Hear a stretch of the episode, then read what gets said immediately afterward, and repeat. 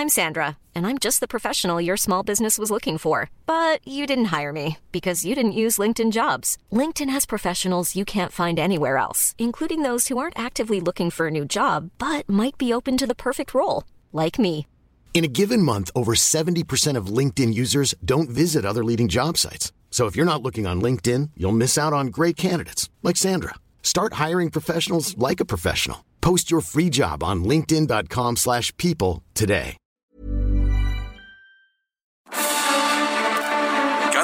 Por la noche, los expertos se reúnen para debatir, polemizar, desmenuzar a la noticia y a sus protagonistas en un sitio único, diferente y sin censura. Esta es la mesa de análisis a fuego lento, bajo la conducción de Alfredo González Castro, por El Heraldo Radio. Iniciamos.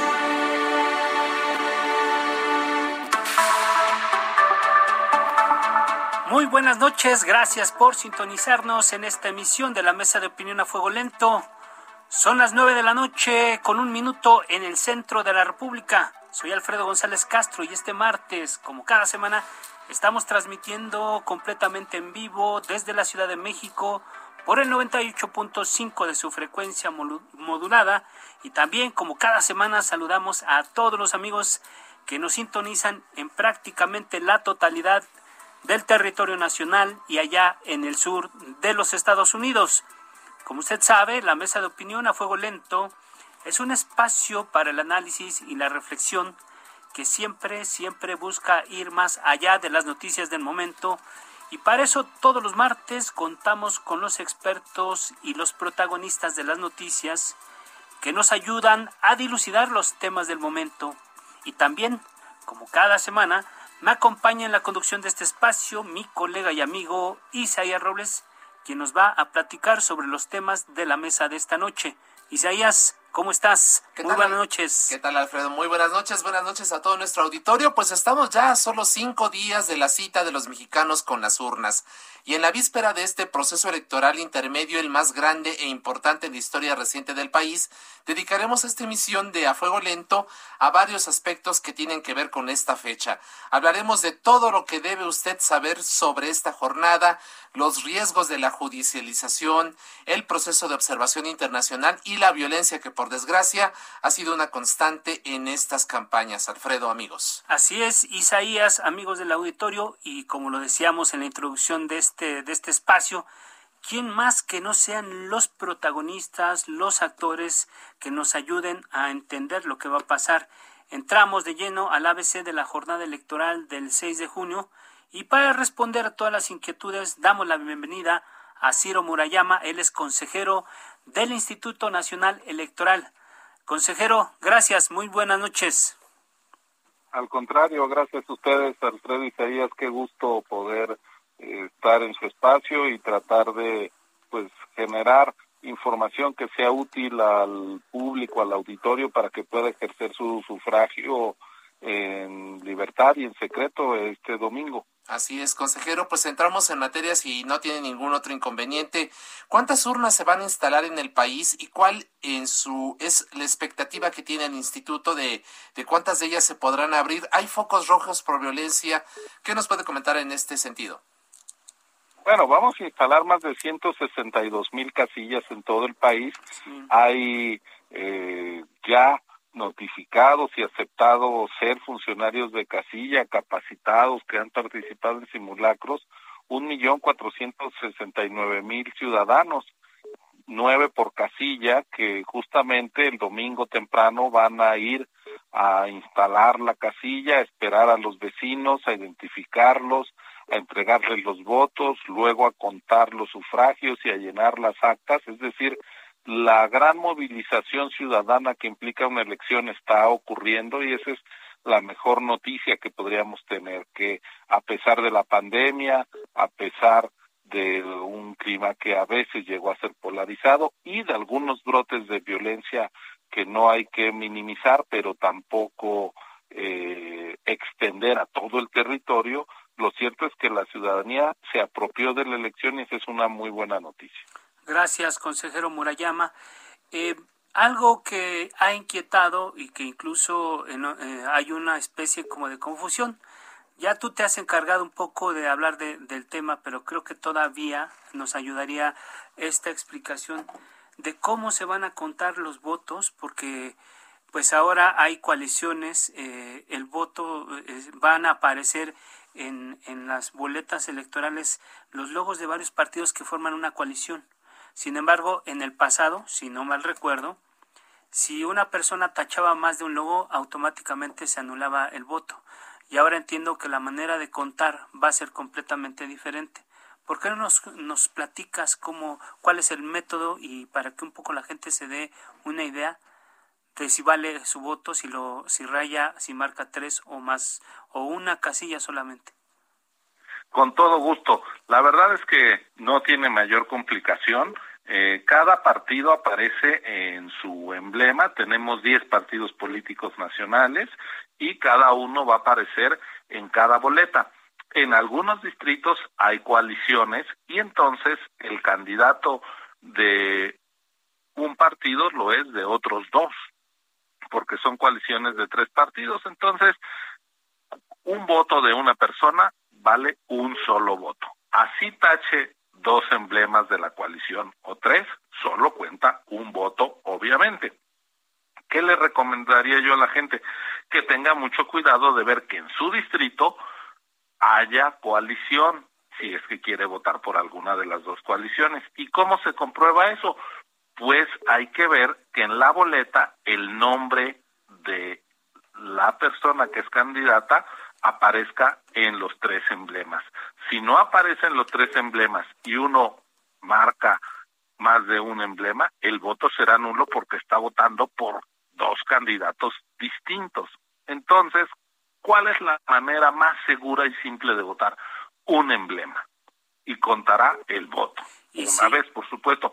Si alguien quiere apoyar a toda la coalición, a todos los pues partidos. que vote a todos los partidos coaligados, pues puede votar por tres de ellos y su voto se contará como un solo voto por la coalición y luego ya en el cómputo distrital que ocurre no en la casilla, sino el miércoles siguiente, todos los votos que sean por varios partidos se van a dividir entre los integrantes para que a cada quien eh, le toque los votos y si hay un voto, digamos, sobrante, nadie va a tener eh, 300 eh, votos, 300.5 votos. Eh, tendrá uno 301 votos y eh, a quien se le asigna el voto sobrante en el redondeo al partido más votado. Esa regla está clara en la ley. Quiero decir que si ahora como lo saben ya los eh, funcionarios de casilla, quienes van a ser funcionarios de casilla, que nos puedan estar oyendo y que fueron capacitados, en realidad en la casilla no se hace ninguna división de votos. Déjenme decirlo muy gráficamente lo que cómo se hace el conteo de votos pues haciendo montoncitos. Es decir si tú tienes votos para el partido A y solo para el partido A haces un montoncito con esos votos. Si tienes votos por el partido A y B haces un montoncito con los votos. Si tienes para el votos que escogieron el partido B o C haces otro montoncito y si tienes eh, votos por A, B y C, haces otro montoncito. Entonces, sumas esos montoncitos y van a ser el total de votos por la candidatura y es un ciudadano, un voto, haya marcado un emblema, dos o tres, ahí no hay pierde. Dime una cosa, consejero Murayama, eh, este, este método aplica para todos los estados, para todas las elecciones. Recordemos que hay 15 elecciones en, en los gobiernos de los estados, en 15 gubernaturas, diputaciones locales, alcaldías. Este método aplica para, bueno, esta manera de contar los votos aplica para todos los procesos electorales. Sí, porque eh, ya las coaliciones hace muchos años, antes de 2007, eh, aparecían en un solo emblema las coaliciones electorales, pero eso no te permitía saber exactamente cuántos votos se llevaba cada partido, porque eh, pues se revolvían y entonces eso daba lugar a que partidos sin mayor presencia lograran su registro, eh, y entonces ahora cada partido tiene que sobrevivir por sí mismo, aunque vaya coaligado con los votos que le haya eh, otorgado la gente. Entonces, lo que sí ocurre es que tenemos 32 procesos electorales locales distintos del federal y en cada entidad eh, también tienes distintos cargos de elección y las coaliciones a veces varían, es decir, hay partidos que en una elección son aliados, van en coalición, y en otras son rivales. Entonces yo qué sugiero para quienes nos están oyendo, para no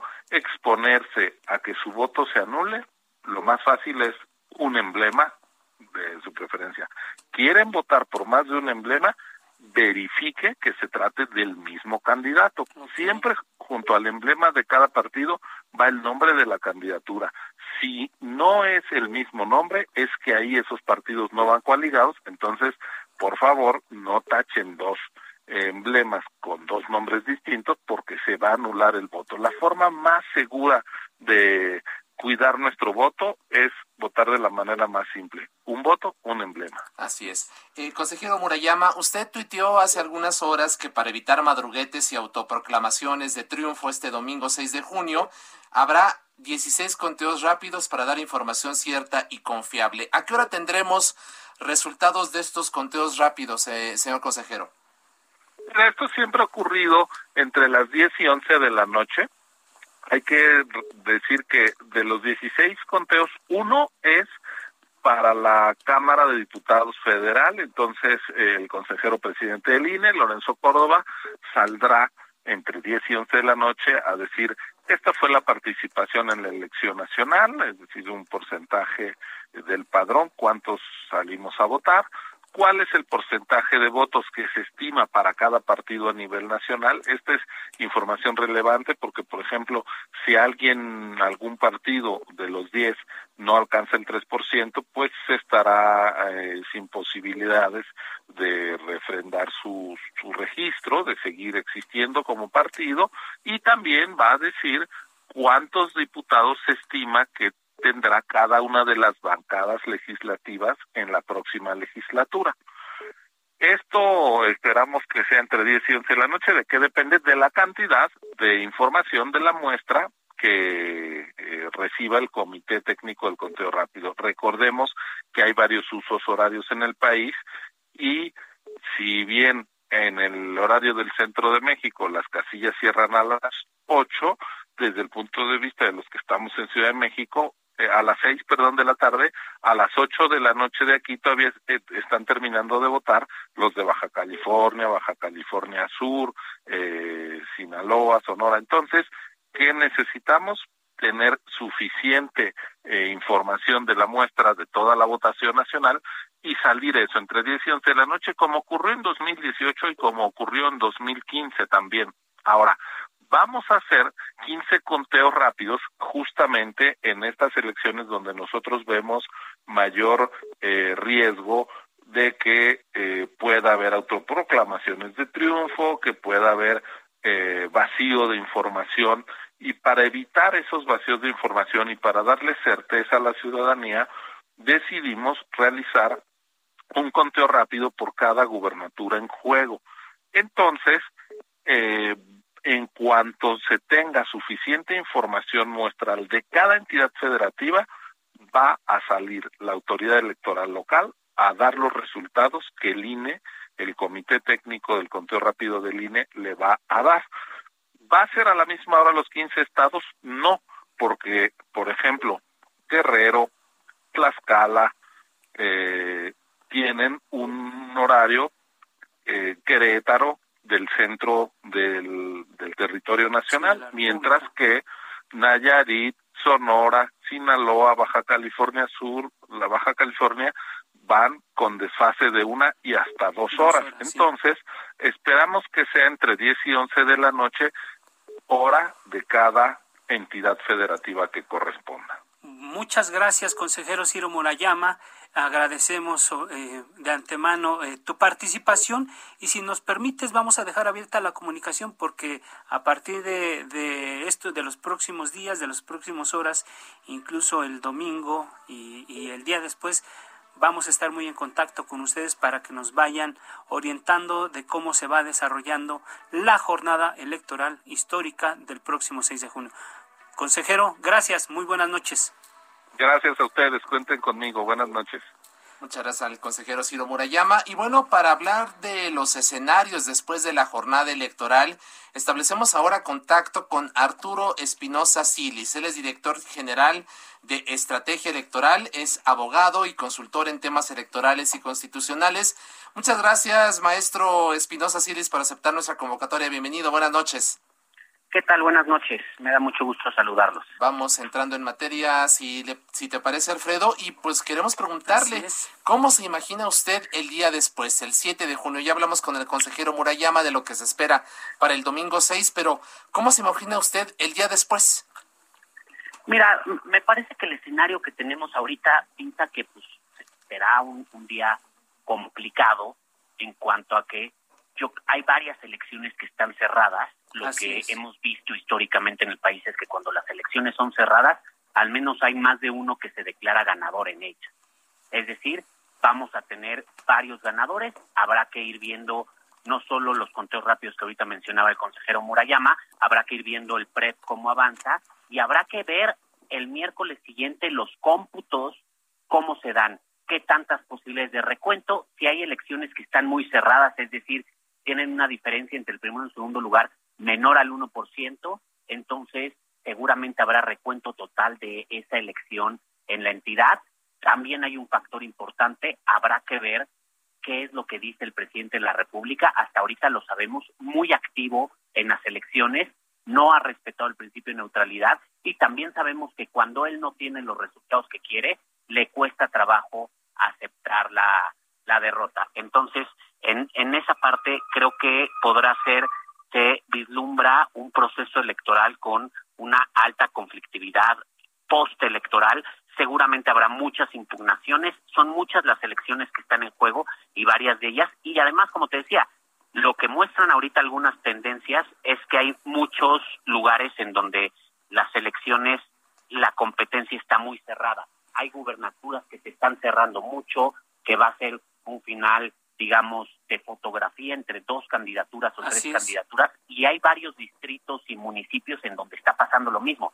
En, Estos, en el caso de las gubernaturas, maestro Espinosa Silis, soy Alfredo González, te saludo. En el caso de las 15 gubernaturas en disputa, ¿cuántas crees que tenga resultados muy cerrados? ¿Qué nos puedes comentar?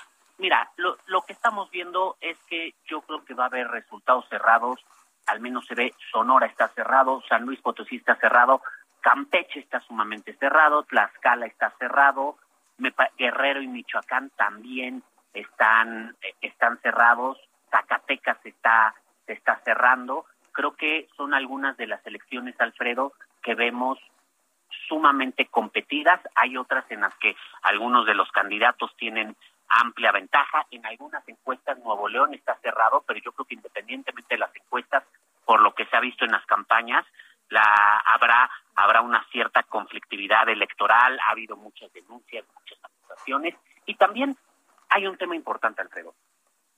Hemos visto a lo largo de toda esta elección que el tema de la fiscalización es algo que ha pesado y ha sido importante y ha tenido diferentes eh, aristas en las cuales se han retirado candidaturas o vamos, si nos remontamos hasta septiembre, México Libre no obtuvo su registro por temas de fiscalización, vamos a ver, la fiscalización también impacta en las campañas y también puede impactar en la validez de la elección. Entonces, este es otro factor más que habrá que contar y que habrá que ver cómo, cómo se considera, ¿no? Y como te decía, también creo que hay que, hay que valorar la intervención del presidente hasta ahorita, ha violado el principio de neutralidad, hay que ver cómo se determina el impacto de esta, de, de esta intervención presidencial, de esa violación al principio de neutralidad en algunas elecciones. Recordemos que ya en su momento la elección de la gubernatura de Colima se anuló por una violación al principio de neutralidad por parte de funcionarios estatales.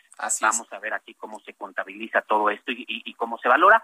Yo creo que acudirán en muchos casos al Tribunal Electoral, harán valer muchas causales de nulidad, ya sea de la votación recibida en casilla o de la elección, y varias elecciones se va a buscar ganarlas en la mesa lo que no se obtuvo en las urnas. Así es. En ese sentido, eh, maestro, ¿puede usted explicarle a nuestro público cuáles son las causales de nulidad? ¿Bajo qué circunstancias una elección puede ser anulada? Claro, mira, hay, hay varias circunstancias, depende de la legislación de cada una de las entidades federativas. Hay algunas causales genéricas a nivel eh, a, nivel nacional. Primero hay que entender que hay, hay elecciones que se pueden anular únicamente la votación recibida en una casilla. En este caso lo que se buscaría sería un cambio de ganador en la elección, es decir, aquellas elecciones muy cerradas van a buscar anular casillas para darle la vuelta a la elección con los votos. En otros casos se puede anular toda la elección y entonces nos iríamos a una elección extraordinaria, digamos, se repetiría la elección. Algunos casos que están previstos en la, en la Constitución es justamente el rebase de topes de gastos de campaña por más del 5%, la compra o tiempos de radio y televisión o el uso de recursos públicos. También hay otros casos en los que se viola algún principio de la Constitución, como es la neutralidad electoral, como es la certeza, como es la equidad, y que también a, juicio de las autoridades jurisdiccionales se podría anular la elección. Hay que decirlo, se requiere que una autoridad jurisdiccional sea la que anule la elección. Esto no ocurre ni por parte del INE, ni por parte de los institutos electorales locales, ni tampoco se hace de oficio. Se requiere que haya una impugnación y haya un pronunciamiento de un tribunal electoral, ya ah, sea en ah. los estados o ya sea del tribunal electoral del Poder Judicial de la Federación. justo de eso te quería preguntar, maestro Espinosa Silis, eh, como experto, tú que has seguido de, de cerca todo este proceso, la composición actual del Tribunal Electoral del Poder Judicial de la Federación garantiza imparcialidad para resolver las impugnaciones que eventualmente lleguen a sus escritorios?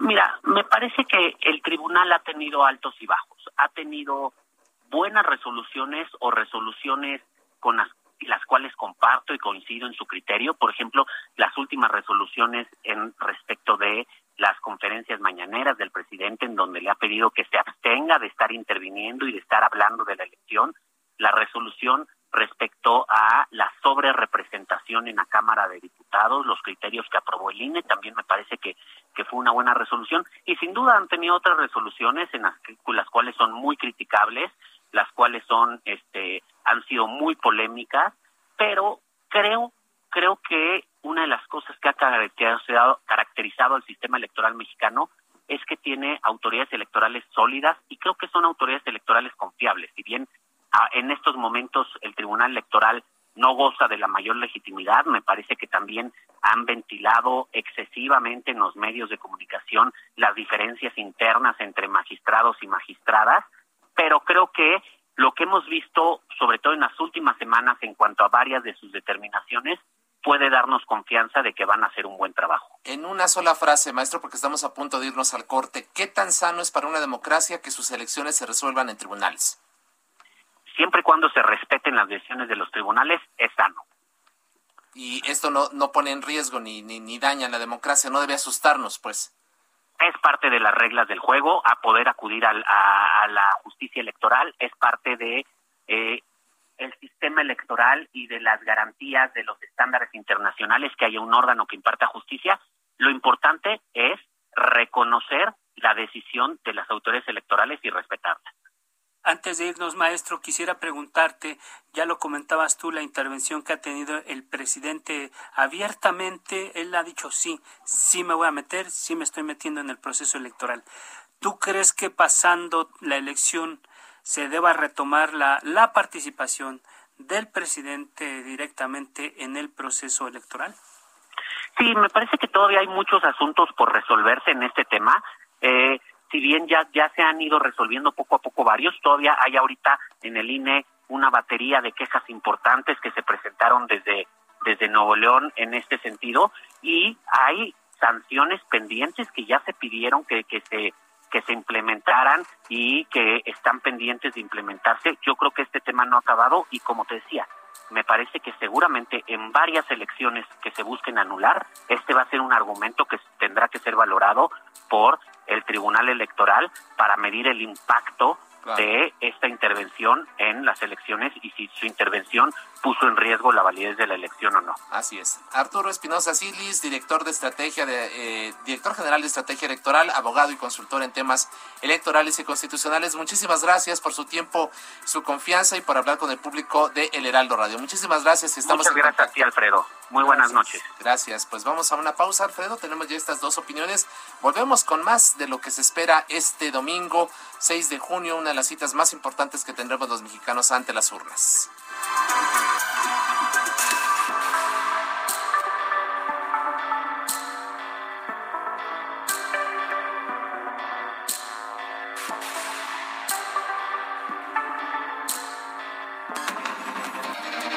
Regresamos. La polémica y el debate continúan después del corte. No se vaya. Está usted en la mesa de análisis a fuego lento con Alfredo González Castro por El Heraldo Radio.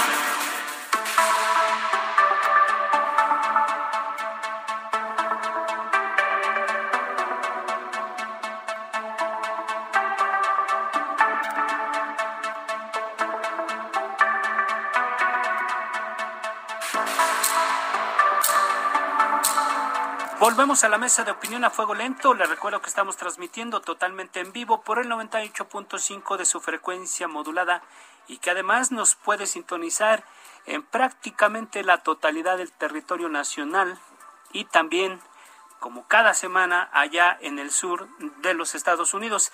Estábamos revisando antes de irnos al corte esto de, de, la, de lo previo a la jornada electoral del próximo domingo 6 de junio.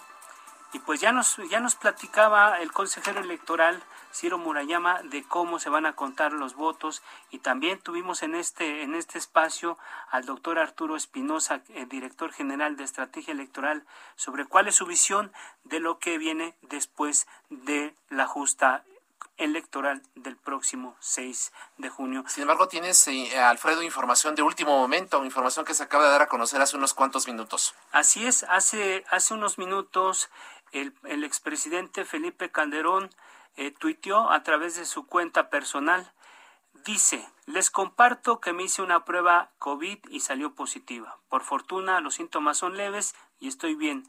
Me encuentro aislado y en reposo. Una disculpa por no poder acompañarlos en sus cierres de campaña. Hay que ir a votar el domingo y cerrarle el paso al autoritarismo. Es lo que dice el expresidente Felipe Calderón a través de su cuenta personal de Twitter. Sin embargo, también me, me, me comentan, me dice una fuente que está hospitalizado en un, en un eh, en un nosocomio aquí al sur de la ciudad. Al sur de la Ciudad de México. Eh, y es que también me dicen, estoy, estoy leyendo eh, que iba saturando muy bajo y que fue necesario que lo trasladaran en una ambulancia. Toda esta información, Isaías, amigos del auditorio, tenemos que confirmarla, pero bueno, vamos a dejar ahí este, esta información y vamos a retomar al siguiente, al siguiente invitado que tenemos ya en la línea telefónica. Eh, Exactamente, y, tiene que ver justamente este, este tema de la observación eh, electoral, Alfredo. Eh, como tú bien sabes, este proceso electoral del próximo domingo en nuestro país contará con la presencia de observadores internacionales. La OEA, la Organización de Estados Americanos, envió una misión encabezada por el abogado argentino Santiago Cantón y a su vez la Conferencia Permanente de Partidos Políticos de América Latina y el Caribe, la COPAL, desplegó a una misión de observación electoral que está representada por el senador chileno José Miguel Insulza, ex secretario general de la OEA, quien se encuentra en la línea telefónica. Senador Insulza, bienvenido, un honor. Muchas gracias por conversar con el público de Heraldo Radio. ¿Cómo, están ustedes? Mucho gusto de saludarlo. Buenas noches. Gracias, senador Insulza. lo saluda Alfredo González y yo le quisiera preguntar, ¿cuántos observadores integran la misión de la COPAL que va usted a encabezar acá en nuestro país? Mire, son 45 personas pero no puedo asegurar que todos vayan a poder llegar, porque como usted sabe, hay dificultades relativamente complejas por el, por el tema de los vuelos, vuelos que se suspenden, ese tipo de cosas.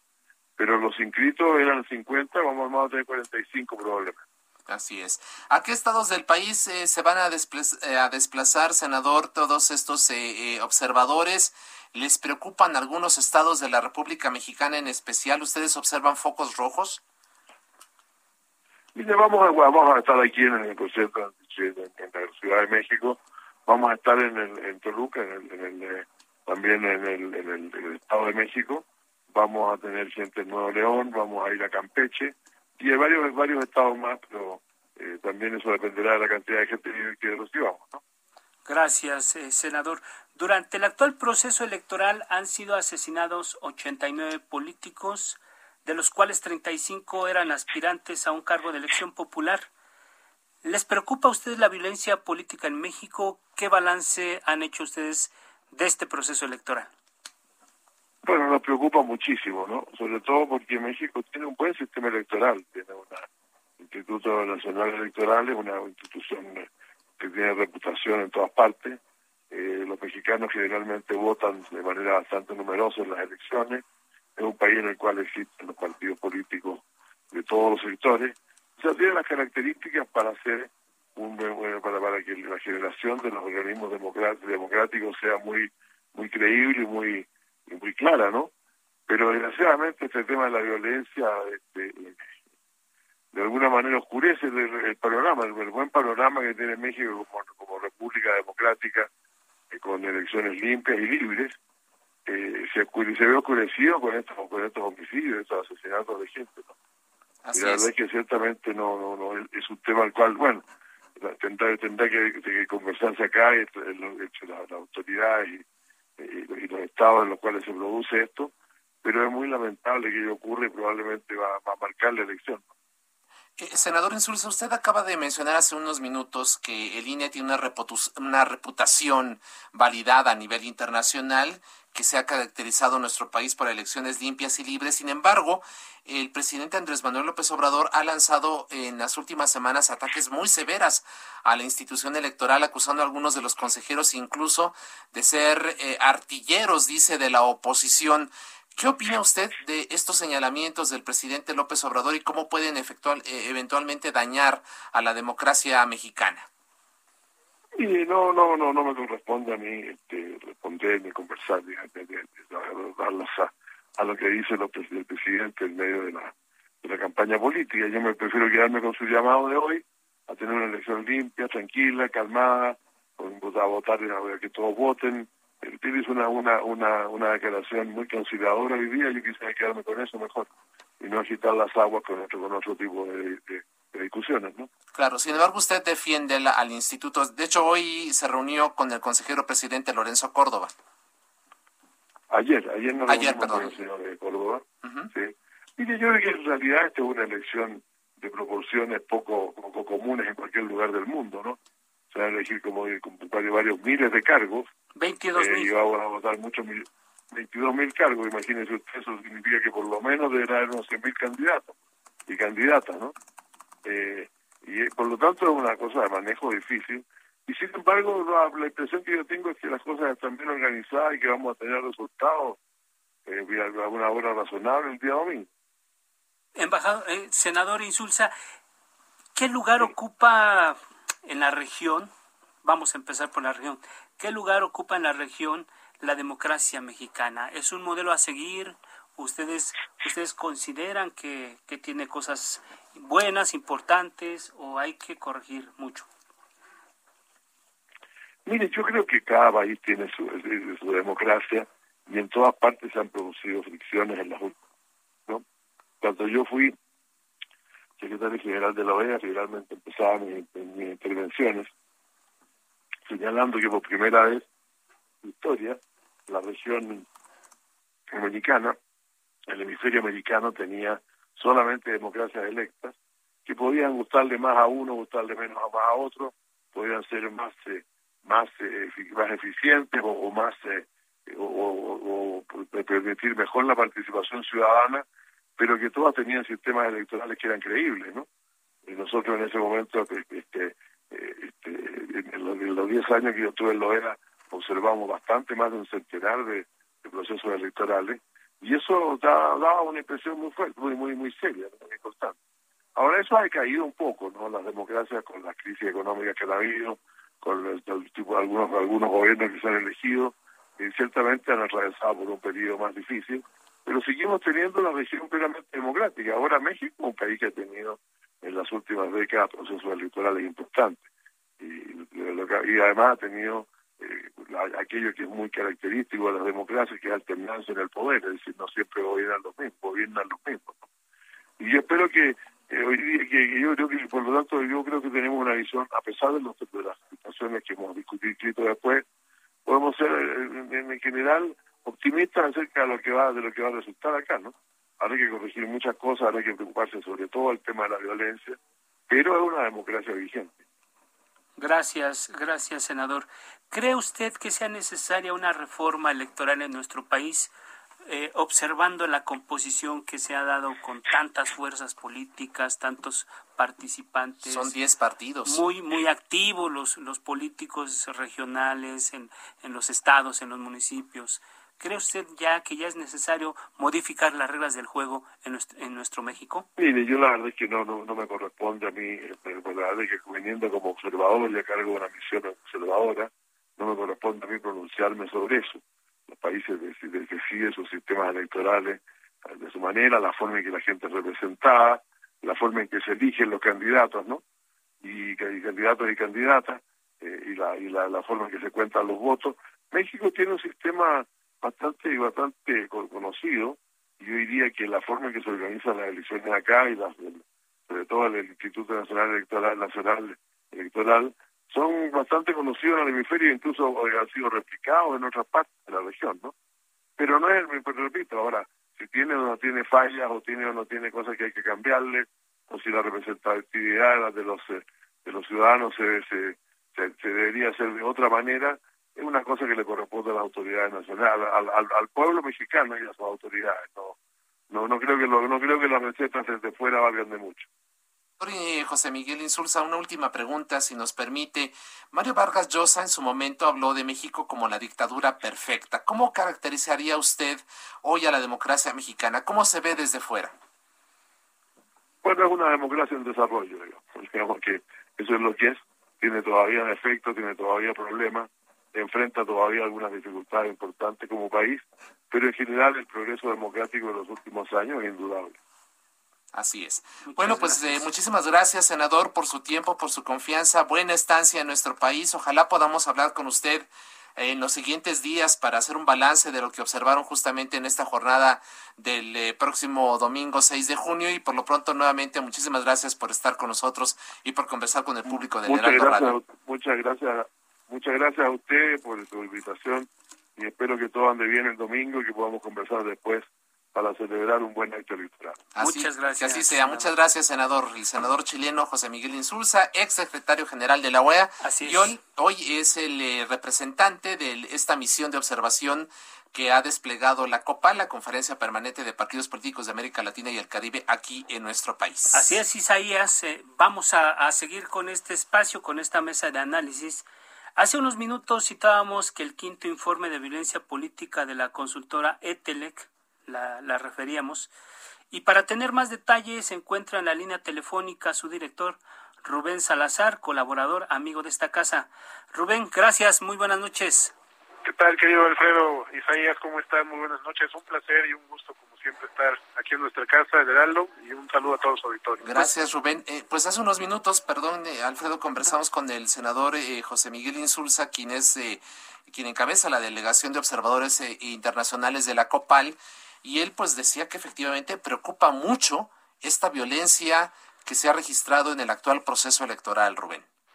Sí, por supuesto, y, fíjate que nosotros, eh, para hacer un, dar un, antecedente, hace tres años, cuando dimos a conocer por primera vez los resultados de bueno, la estadística de nuestro indicador de violencia política, eh, estos datos que dimos hace tres años, esos, esos datos de 774 agresiones, de las cuales hubo un saldo de 152 políticos que perdieron la vida, sirvió de base para que la OEA en su informe final calificara a la elección mexicana como una de las más violentas de la región en aquel, en aquel año 2018. Así es. Y había un dato que siempre les, llamaba, les había llamado poderosamente la atención, que fue un gran hallazgo de Telec hace tres años y ahora lo estamos volviendo a recuperar, que era que la mayor parte de las víctimas eran opositoras a los gobiernos de los estados. En aquel entonces era el 69% de las víctimas que habían perdido, bueno, las víctimas mortales de los políticos asesinados Ahora ya en el presente hemos superado ese número de agresiones, tenemos 782 en este quinto informe, con corte el 30 de mayo, con un saldo de 89 políticos eh, eh, que han perdido la vida, de los cuales 35 eran aspirantes y candidatos. Pero nuevamente, ahora la tendencia ha aumentado en relación a, esto, a esta violencia en contra de opositores, tanto en las agresiones globales como en los políticos que han perdido la vida, Alfredo Isaías, el 75% eran opositores a los gobiernos de los estados. Y peor aún de los que eran de los que eran aspirantes de los 35 30 de ellos que iban por cargos municipales el 90% de estos 30 a su vez eran opositores a los alcaldes de los municipios donde estaban compitiendo. Entonces esa es la característica de esta elección que la va a marcar una elección en donde la violencia apuntó de manera mayoritaria en contra de opositores a los gobiernos de los estados o de los municipios.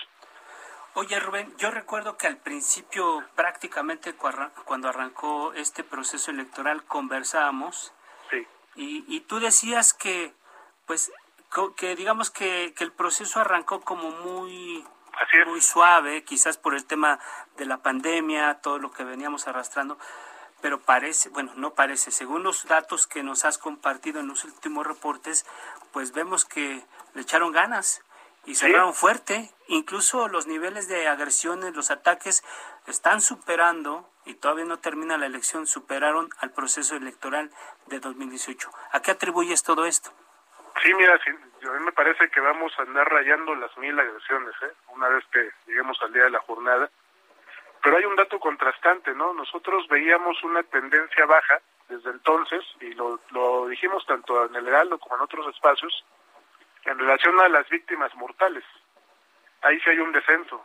En lo, en lo relacionado con los homicidios en contra de políticos tenemos 89 en comparación con los 152, ¿no? De todo aquel proceso electoral.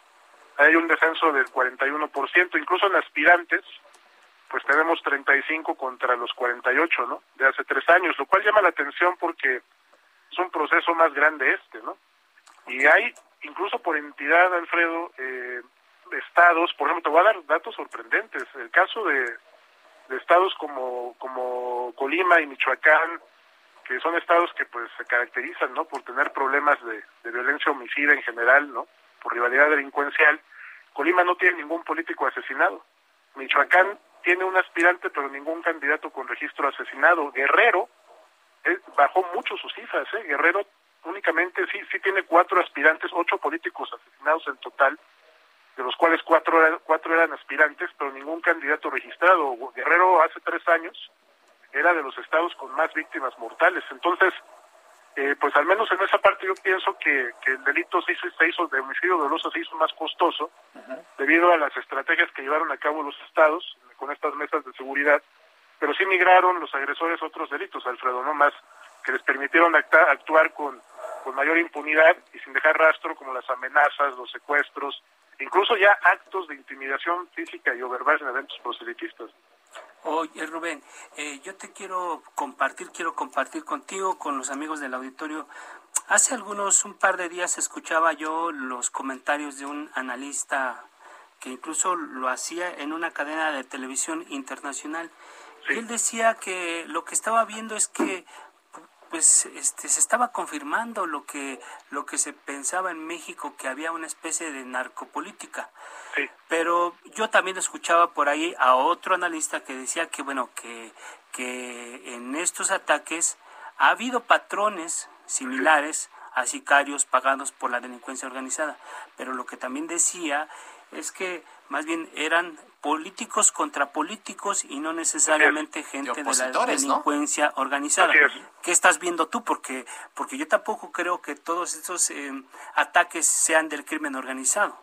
Es correcto, Alfredo. Nosotros también tenemos esta, esta misma visión. Me parece que estamos finalmente observando un problema que está enraizado en lo local.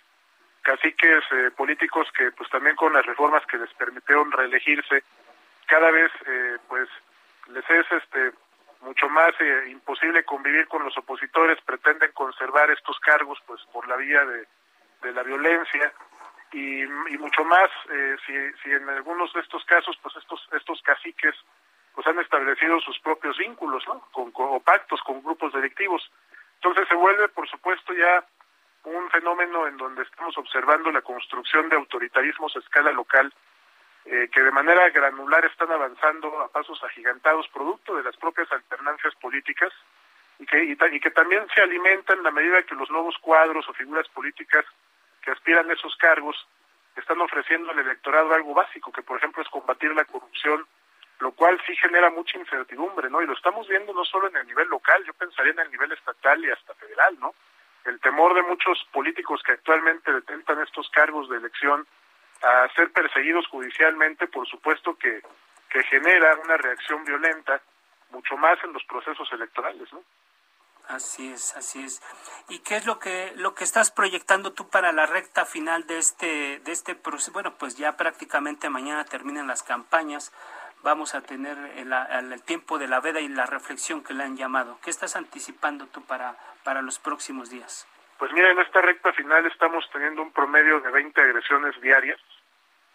Me parece que sí, para el día de la elección hay dos riesgos. El primero, actos de acoso y de hostigamiento en los centros de votación en estados donde haya elecciones muy cerradas a gubernaturas y en alcaldías. Ahí me parece que deberán poner mucha atención las autoridades de, gobierno y de seguridad. Y el segundo riesgo, eh, que estos actos de intimidación también se trasladen en contra de, de, las autoridades electorales encargadas de calificar la elección, sobre todo porque estamos previendo muchos actos de, muchos actos de impugnación eh, debido a que prevemos que si los resultados le favorecen a diversas fuerzas políticas, pues estas tenderán no solo a impugnar, sino a generar presión ¿no? sobre estas autoridades, sobre todo magistrados de tribunales electorales. Entonces sí me parece que podemos ver incluso todavía escenarios que puedan, eh, de conflictividad también eh, política, posterior al día de la jornada, y hasta que los resultados electorales este, pues ya eh, culminen ¿no? Con, con, la validez de algunos de estos comicios a nivel local y estatal. Así es. Si estos niveles de violencia ocurren, Rubén, en, en un proceso intermedio como el de este 2021, ¿qué prevés tú en la sucesión presidencial de 2024? ¿Que haya más hechos de sangre? ¿Qué, ¿Cómo estimas tú? ¿Cómo te imaginas el 2024? Mira, yo en esta elección eh, sí observo un clima de polarización más elevado que el que vimos en 2018. Hay una eh, un resquebrajamiento de la convivencia democrática entre quien gobierna y quien es opositor. Quienes gobiernan no se quieren ir por la vía democrática por el temor a ser perseguidos judicialmente por actos de corrupción o de negligencia criminal ¿eh? en muchas obras eh, públicas. Así Y, y, los que están eh, buscando esos cargos, pues también están reaccionando de forma violenta, con un discurso violento lo vimos ayer, ¿no? Muchos intelectuales, muchos eh, pensadores muy reconocidos, pues ya tratando de orientar. el voto, ¿no?